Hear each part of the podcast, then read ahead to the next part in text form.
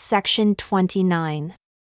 A revelation given at Kirtland, Ohio, between February 9 and 22, 1831, through Joseph Smith Jr. to the elders of the church.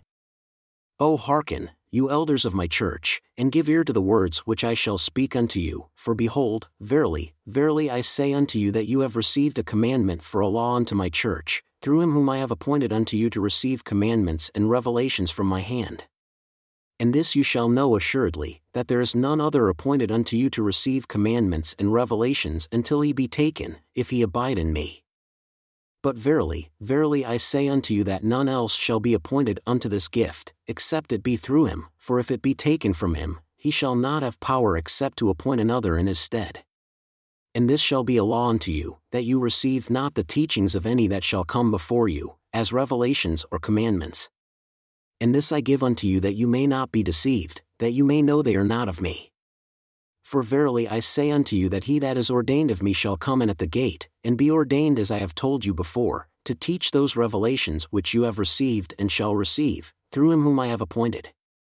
And now behold, I give unto you a commandment that when you are assembled yourselves together, you shall note with a pen how to act, and for my church to act, upon the points of my law and commandments which I have given and thus it shall become a law unto you, being sanctified by that which you have received, that you shall bind yourselves to act in all holiness before me, that inasmuch as you do this, glory shall be added to the kingdom which you have received.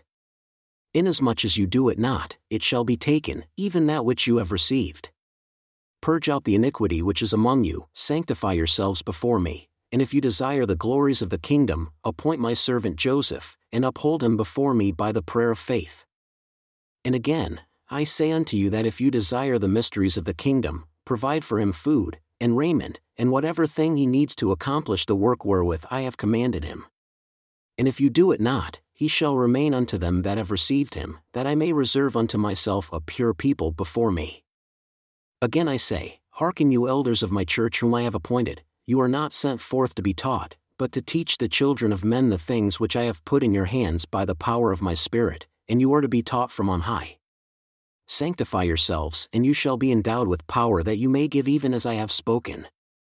Hearken all of you, for behold, the great day of the Lord is nigh at hand, for the day comes that the Lord shall utter his voice out of heaven. The heavens shall shake, and the earth shall tremble, and the trump of God shall sound both long and loud, and shall say to the sleeping nations, You saints arise and live, you sinners stay and sleep until I shall call again. Wherefore, gird up your loins, lest you are found among the wicked. Lift up your voices and spare not. Call upon the nations to repent, both old and young, both bond and free, saying, Prepare yourselves for the great day of the Lord, for if I, who am a man, do lift up my voice and call upon you to repent, and you hate me, what will you say when the day comes, when the thunders shall utter their voices from the ends of the earth, speaking in the ears of all that live, saying, Repent and prepare for the great day of the Lord? Yea, and again, when the lightnings shall streak forth from the east unto the west, and shall utter forth their voices unto all that live, and make the ears of all tingle that hear, saying these words Repent, for the great day of the Lord is come.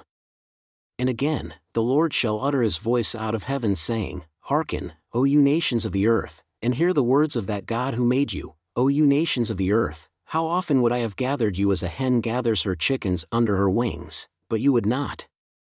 How oft have I called upon you by the mouth of my servants, and by the ministering of angels, and by my own voice, and by the voice of thunderings, and by the voice of lightnings, and by the voice of tempests, and by the voice of earthquakes and great hailstorms, and by the voice of famines and pestilences of every kind, and by the great sound of a trump?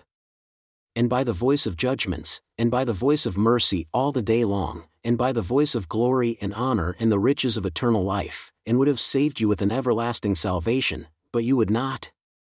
Behold, the day is come when the cup of the wrath of my indignation is full.